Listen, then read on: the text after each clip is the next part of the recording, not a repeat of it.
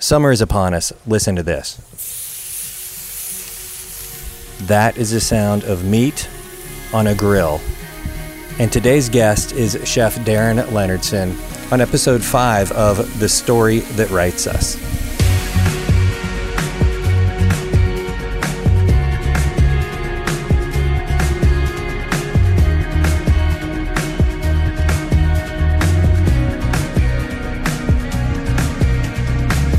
When I first talked to Chef Darin Leonardson about being on this podcast, we were trying to just figure out the logistics of it, seeing if he could find time to come in a little studio space that I have set up at the church and uh, just see if he'd be able to sit down and, and record with me. And he made a fantastic suggestion. He said, Why don't you just come over to my house and I'll just cook us a meal and we can just talk while I cook? And friends, here's a pro tip for you. If a gourmet chef ever offers to just throw something together for you, the answer is always yes. Darin grew up around food and found joy in mixing ingredients together to produce perfect meals. He was the executive chef at a number of restaurants in Seattle, and he even worked for a time at Google. But he wasn't designing software. He managed more than 60 employees and ran the kitchens in five different buildings across Google's campus in Kirkland, Washington. The Seattle Times, in writing about one of the great perks afforded to Google employees, wrote, the chef harvested watercress, goat cheese, strawberry, and toasted almond salad at Google's Kirkland cafeteria was spectacular. I couldn't resist the roasted lamb with blackberry sauce or the garlic lover's soup with Beecher's white cheddar. That's what Google employees had available to them anytime they wanted to go get it. And that's what Google used to lure great engineers in the early days of the company. We started our time together not in his kitchen, but in Darin's backyard. A pergola provides perfect shade over his green egg grill. I can hear the birds chirping know, perfectly. it's just this like- is so peaceful. It's like so peaceful, and it, it, this reminds like just the oh, I think it reminds me of my parents how they were very much, you know, where where I grew up. Um, they, I call it the Garden of Eden, like because everyone's like, what inspires you about cooking, and it just reminds me of where I grew up in Washington, and we lived on two and a half acres. And my dad, um, when we first moved there, he planted 40 fruit trees. So everything from plums to apples to pears to cherries. So when most kids would be selling lemonade on the street corner, I was selling my dad's Japanese pears for like a buck a pop. and so like just growing up with that and being around nature and food just was so inspiring. So we um, we had they had an English garden that was you know it was probably twice this size of this patio here. So you know probably like 30 by 50 feet, and in the center it had a fountain, and everything was like automatic watered. But my mom would go out and we would pick radishes for a fresh salad. Um, or fresh herbs, you know, and add it to like a vinaigrette dressing. And so, like, for me, like always wanting to be in that moment and back to that, just like because those were just such wonderful, great moments. It like just gives me like chills on my arm. Like when you have goosies, it means it's true.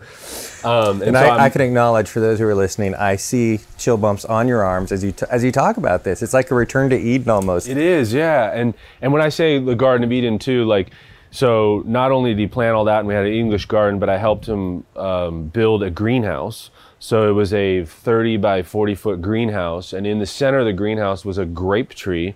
That that the I mean the vine was like uh, I don't know like uh, uh, as thick as my body, and the the the vine wrapped around the whole greenhouse, and every year we would harvest two garbage cans full of of these wonderful green grapes and so we had that and then my mom would start all the baby plants and everything but then on the the property we had an amazing view of the cascade mountain range so it was really beautiful but there was wild mushrooms so like morel mushrooms literally grew in our forest up up just in that last little quarter of an acre um, then there were blackberries, like crazy blackberries. There were these blackberries that um, the, there's two types. There's the Himalayan and the evergreen, but those actually came from Japan. So they're prolific in Washington now. They've really taken over. But there's a natural berry that is called the dewberry, and it's a really small, tiny little blackberry that's indigenous to that area, and it grows on the ground. And you have to really kind of search it and try to find it. and you know just a bowl of those and it just sort of brings me back i used to put that over my cereal in the morning and it was just incredible like the flavor was so intense um, and then they had these black cap raspberries. So it was a raspberry but it's a wild raspberry and just intense raspberry flavor in this form of a little raspberry. So just that's what we i grew up with like all around that. And so like my dad he was an engineer, so he wanted me to go to school and you know f- almost follow in his footsteps to be an electrical engineer or something, something analytical or something like that. And so I think he didn't necessarily understand what being a chef was. I think he associated it with um, back in the day, you're just a cook, and so to for for me to kind of go through that transition of becoming a cook to becoming a chef it was challenging for him. But then when he started to eat the food and experience the experience of food, he really he really started to appreciate it and love it. So can't you just tell that this is a guy who absolutely loves food and everything about it? So as we waited for the big green egg to, to get to the proper cooking temperature, he walked me around to the side of his house to his garden. When I moved here 10 years ago, I knew how to grow, grow food in Texas or in Washington, but not here. Like it's a completely different environment. Just it gets so hot. So I tried to grow, um, you know, vegetables and fruits in the ground, and I just could never succeed in it. And so finally, I'm like, I'm getting raised beds, and I'm gonna set up the the watering system, and it sort of brought me back to my parents again. Right? This is what they did. When I'm pan searing steak, I'll come and and harvest this fresh thyme. You know, what's great is you can come snip this and you, you like Gordon Ramsay shows that simple way of doing a pan seared steak where you get your pan hot, you sear it really nice on one side, then you flip it, you add a tab of butter, then you add fresh thyme, like a bunch of it. Not just a sprig, like a whole bunch of it so that you get the flavor. And then garlic, and then you start basting the steak, you know, and it just creates this wonderful aroma and flavor. So I love that I can just come out to the garden and do that. Now, we're gonna snip some because we'll brush some of our steak that we're gonna grill. So I just harvest that. I mean, that just smells so good. You can't beat that. Oh wow! Right? That and smells then, fantastic. Then we're gonna make a citrus um, basil chili vinaigrette dressing to go over our steak salad. Guys, I've even stepped away from you, and I can still smell it with the fresh cutting. Smell that. Smell the basil. Oh, that's heavenly. That amazing? Now come over here. I've got I've got these Cherokee purple tomatoes that are ready. And here's Oh, something wow. so cool. Like when I see this in nature, like they, I know they can't see it on the screen, but you see this tomato's got this other little piece of tomato. It looks like a nose on the Yeah. tomato. It's an heirloom Cherokee cherry tomato, but it actually has incredible flavor. So these here's some Cherokee purple tomatoes that are ready to go. I've never seen purple, dark purple tomatoes. Yeah, it almost like looks that. like an eggplant. That's- and yeah. Here's a couple right here.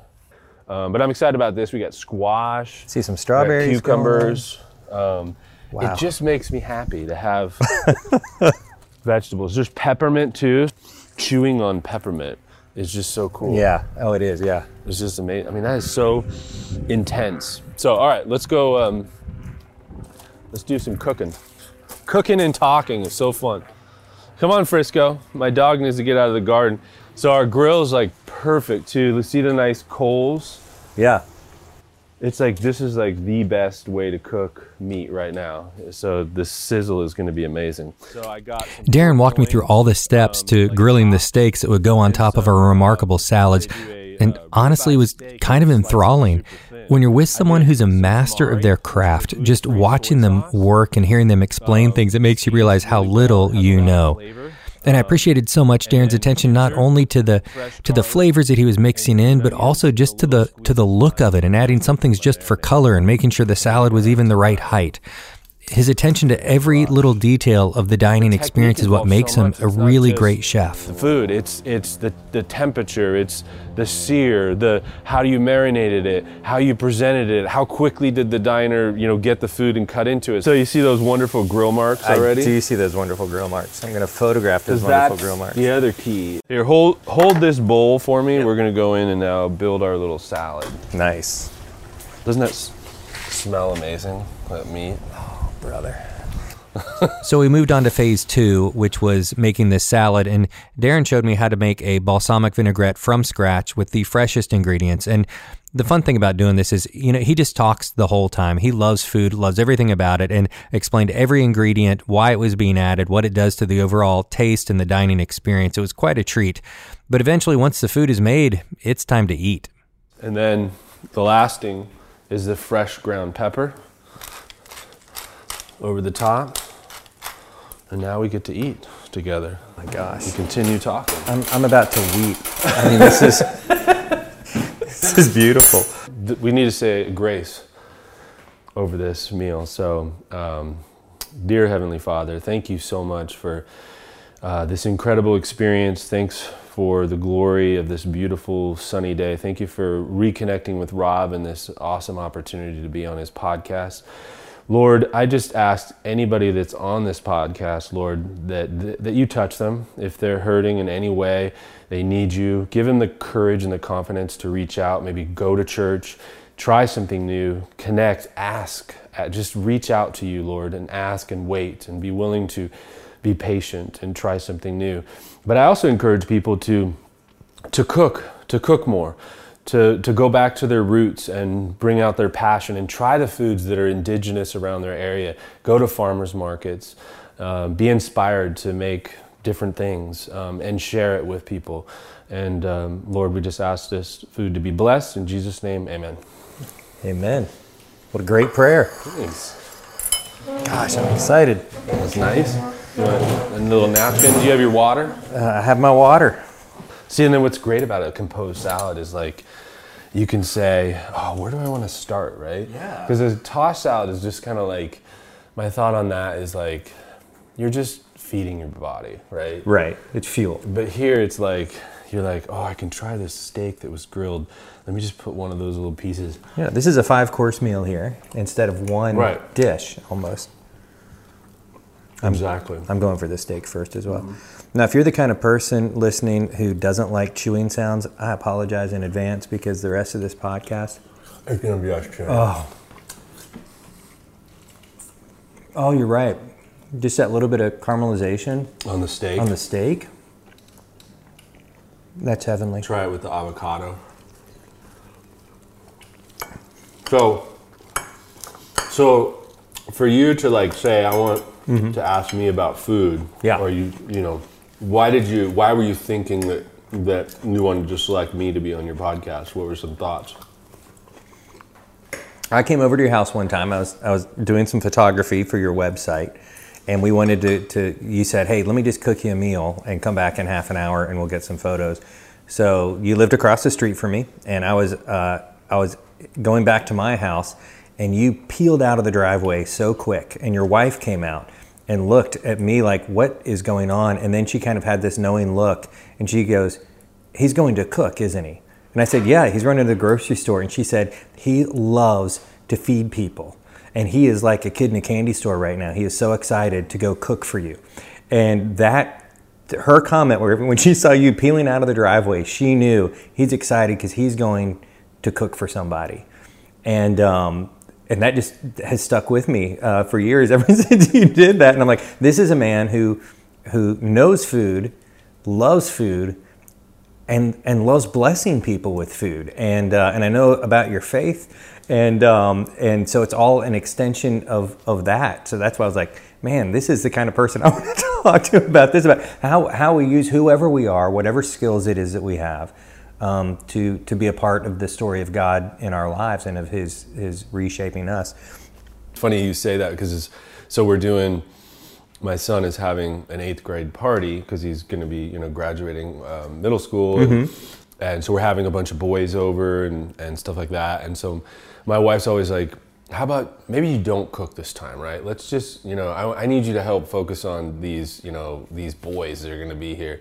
And she's so we're gonna go. We were gonna go to Chuy's and get some good Mexican food. But what's funny is that they sent out the text, you know, to all the mothers and the kids and everything, and we didn't say anything about you know the food, and everyone just kept saying, "What is he cooking?" They would have been they would have been really let down. I, and I love Chuy's, but an opportunity to experience. what is he your- making? And so my wife's like, you know, I think we need to rethink that. You might need to cook something. And I was like, oh, darn. really? You were thrilled. Anyways, love that. I oftentimes go to the afterlife thinking about what, you know, life is hard here on earth. You know, it's, it's meant to be hard. We, we're sinners, it's a fallen world. Things are not easy, and that's why we get stressed out. There's, you know, we, we need to lean on, on Christ, and He can help us through those challenging times. I, I think that's what makes it a lot better. But I think about, too, like, historically, like, even just Jesus, how he leveraged food, you know, how he he knew the power of food and how that could change lives. Just even thinking the greatest example of the where he turns um, the fish into a basket, you know, and how amazing that must have been. Like I would have loved to be there and help kindle the fires right after they all got their fish and like because they were probably roasting it on the fire almost like marshmallows or something and just thinking about that, and I bet it was the best tasting fish ever. And then I often think about when he turned water into wine, and like I, I go, I wonder what age that was, and like which vineyard and which grape. You know, I bet it was the best grape and wine that had ever existed. It's probably like the most expensive Napa Valley wine, and so that like is so exciting and cool to like think about that. And then I often think about too, like how can I how can I serve the kingdom through food? You know, and and I, you know, I'm God has blessed me with such a cool opportunity where I get to change the food um, for the seniors. You know, it's like at the last stage of life when really all you have is um, you know your body's sort of not working the way it used to. You have conversation with people. A lot of times, these people are just sitting, you know, in their room in their bed, and they can't necessarily move, but they get three meals a day and and so if I have the opportunity to bless them through making food extraordinary, just every little bite rather than slop on the plate, that's like awesome to me. Like knowing that I'm like helping people at the last stage of life sort of connect back to food. So So just to explain it, that's what that's what you're doing professionally. You've run restaurants, you've done all these various things, but but now you work really with senior living facilities, is that right? And you design Yeah. menus and kitchens and yeah, and actually I'm glad you, let's just talk about that. Like so my my beginning um, grew up in Washington, was inspired by my parents' Garden of Eden. First job was McDonald's. I always tell people that. And what's cool about McDonald's is at 15, it taught me how how to um, clean. It, it taught, taught me about time management. They taught us how to wear a uniform correctly. In fact, they were second to the military with their uniform standards. So to get that at a young age, and even though it was burgers and stuff, I created a lot of efficiencies and would learned how to sweep and clean. And so then I, then I got into pizzerias and really started to understand how things cook in an oven, right? And like cooking on some of these Italian stone ovens and learning like, oh wow, you don't have to it could be like we can make a calzone or a stromboli or I can roast chicken in here and like So wait, wait, wait. This is when you're like a teenager. Uh-huh. So most kids get a job at a pizza joint, and they're just like, "I just want my paycheck at the end of the day to stick the pizza in the oven." And you're sitting here analyzing what's going on with the food. How Yeah. is the heat changing the properties of this? That's where your mind is That's going. my yeah. That is where my mind was going. That's interesting. and so that's when you know I was I went, met my wife, and she was like, "You really should go to culinary school." So I drove. I just went full force into it, and so then after that, I got involved in all kinds of restaurants in Seattle, from steakhouses um, to high-end hotels. I, was a Google chef for four years while it was growing there in the backyard of Microsoft and then got involved in senior living and recognized that it's an industry that desperately needs chefs and better food and better menus and nutrition and so I've sort of just flourished from that from from moving to Texas to you helped me with a consulting company you helped develop my website and that's where those wonderful pictures were that you took of the food last time and so you know because of that you were I was able to experience a lot of blessing and and job opportunities that I would have never had. I didn't know that I would be passionate or become a great cook. I think I just do it so much that I'm like, I've I can find passion and creativity in this, and you just it's there. You just kind of have to do it, and then it just forms. It forms right in your mind. Like wow. Sometimes I think it's not me coming up with it; that it's actually God that inspires us and and has the idea. Because it happens all the time where I may, like when I was in a kitchen, and maybe I'd be stressed out about something and I need to like do something fast with food or create a meal, and I, I would just like lean on God, like, hey, get me through this next five minutes. Like, you know, like we've got to really, like sometimes Bill Gates would come in, like some high end people would come into the restaurants, and I would need a burst of creativity and inspiration to get through like a rush, like where it's like really busy and you know you're reading like 50 tickets and you just need the innovation and creativity to push through that moment you know and he would like and and then i would re- recognize like if i didn't ask for help on that i wonder what would have happened. Like it might have been a train wreck. Um, but i think that i oftentimes do that. Like i'm i'll be when i'm cooking i'm like um, i lean on god on the simplest things like lord i've got to make food for six people here and I don't want to go to the store and I need some help about being creative and innovative and then I'll just kind of I'll see something and go, "Oh, yeah, I could make I could cook that or roast that and do this and then oh, there's some nuts in there. I could make a cool like macadamia nut butter to go over that fish and so I I oftentimes think that God gives us those inspirations and the creativity. That, I mean, he designed us like you know what i mean? And so like it's all there. Like you just got to tap into it. Well and we're, we're made in the image of god. And because god creates we, we create. I mean that's just that's just what it means in my mind you know to, to be created in his image. That's why we're creative um, because god is the original author of all, all creativity. Right it absolutely absolutely comes from him. It all comes from all of our creativity comes from him because he's the, the primary creator. We get to be like god um, when we create. And I think you feel his pleasure. Yeah. it's like in the movie Chariots of Fire. I watched that recently. Oh, yeah. Well, when Eric Liddell says, um, God made me for a purpose, but he also made me fast. And when I run, I feel his pleasure. Hmm. And I think for you, when it's, you cook, yeah, that's exactly when it. you cook, you feel his pleasure. God made you to be creative, and this is this is your expression of that creativity.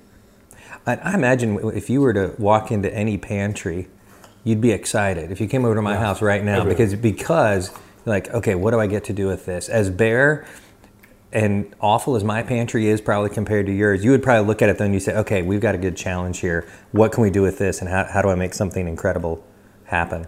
It's just so true. Like actually that's one of my favorite things. Like we used to i used to love doing dinner parties. Mm-hmm. we would be invited over and i would it was always hard for people but sometimes i would get them to do it do not buy anything. We're gonna make an incredible meal out of your freezer and your canned dry storage. I've done it a couple times and it's so fun. Like I don't know what I'm walking into and like just to go in and make it happen. And as long as they have some protein, and we got stuff in there. I mean, you can make. I mean, you can make. You can take Cheerios, right, and pulverize them in a blender and make a crust on top of fish or pork. Like there's, you know, you can make breading out of anything. so what? So we talked a lot about what. What do you like about food? Oh man, I was just thinking what a what a blessing good food is. Um, you know, God, um, we can pray to God. We can ask Him for for sustenance, and He provides for us what we need. And then every now and then He provides beyond what we need. And we don't need amazing tasting food. So every time I have a good meal, I'm just reminded this is evidence of God's goodness and His blessing mm. that we get to enjoy some really, really yeah. good food. Yeah, that's so true, and it's kind of, it's amazing too. Like when I think of like the Garden of Eden and like what fruits and like every fruit and vegetable that we are eating right now was growing in that garden in some capacity, right? It might have morphed into something else, you know, but it like when I think of that beginning stage and God creating that and that flavor, like amazing and like how well, much effort that took. And it's interesting too. You look at that garden, and then at Jesus' resurrection, um, the Gospel of John says that he was initially mistaken for the gardener. And I don't know if that's literal because none of the other Gospels record it, or if John was making a connection to the garden is being restored. And then you see in Revelation uh, this picture at the very end of, of Revelation of this river. To begin with, you have a city that has a river running through it, which is bizarre. Cities were built on the tops of mountains so that you could defend them. And it was always a challenge how do I get down from the city to get my water? And so, this picture in Revelation of a city with a river running right through the middle of it, the idea is it's safe. You can build your city right on the water and God's going to provide for it. And then it says that the fruit trees are growing all along the banks and they're providing fruit 12 months out of the year. They're not even like seasonal fruit trees. Like, again, it's this picture of God's provision that you've got everything you can want. We don't even need sunlight. The glory of God is shining so brightly here. We don't even need sunlight. We have everything. We have safety. We have provision. We have food. We have light. Everything is taken care of in God's heavenly kingdom. And so you see this restoration of the Garden of Eden. And so you see this theme throughout Scripture. It's an incredible um, image that runs That's throughout amazing. all of Scripture from beginning to end. So when you're talking about growing up in Seattle, surrounded by these berries that you just go out and pick, and uh, 40 different types of fruit yeah, trees. Yeah. I mean, and, and you said it feels like the Garden of Eden. And so uh, I love that for you, you you grew up surrounded by provision and beauty. Yeah and uh, have continued to. I mean, that shaped who you are. That shaped who you've become. That shaped uh, what you do now. Um, you know, if you if you grew up in Milwaukee, you'd probably be brewing micro beers. Who knows? But uh, but cheese curds.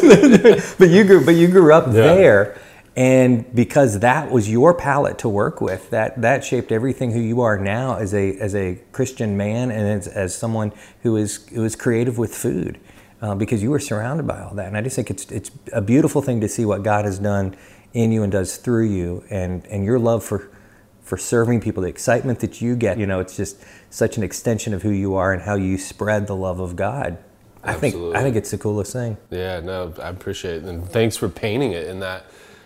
That it's funny how different perspectives can give you different insights, and like for you to say speak that to me is is is really uh, is cool. It's like God's reminder of of hey, this is what I've gifted you with, and you've you you know through the creativity and innovation, it's come to life. Well, I will um, finish up this last little dude. This was it was good, right? I'm getting some heat right now, and it's wonderful. It's not too much. yeah, I don't like a ton. I don't like stuff that's going to make my eyes water, but it's like, man, that's perfect.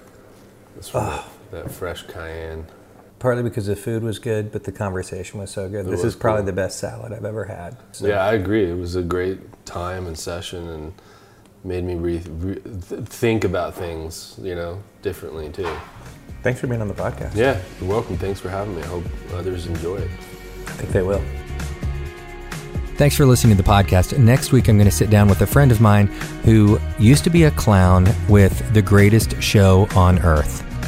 That's right, Ringling Brothers Barnum and Bailey Circus. He went to the clown college, uh, got to spend a year riding the train from town to town, being a clown. And that has forever shaped him and his story uh, and even impacted what he does now. He's hilarious. I absolutely love Steve Hogue. It's going to be a great time. So I hope you'll join me on the podcast again next week. The story that writes Us is part of the adult discipleship ministry at Custer Road United Methodist Church in Plano, Texas. If you're in the area, We'd love to have you drop by. You can go to crumc.org to get all the details on that.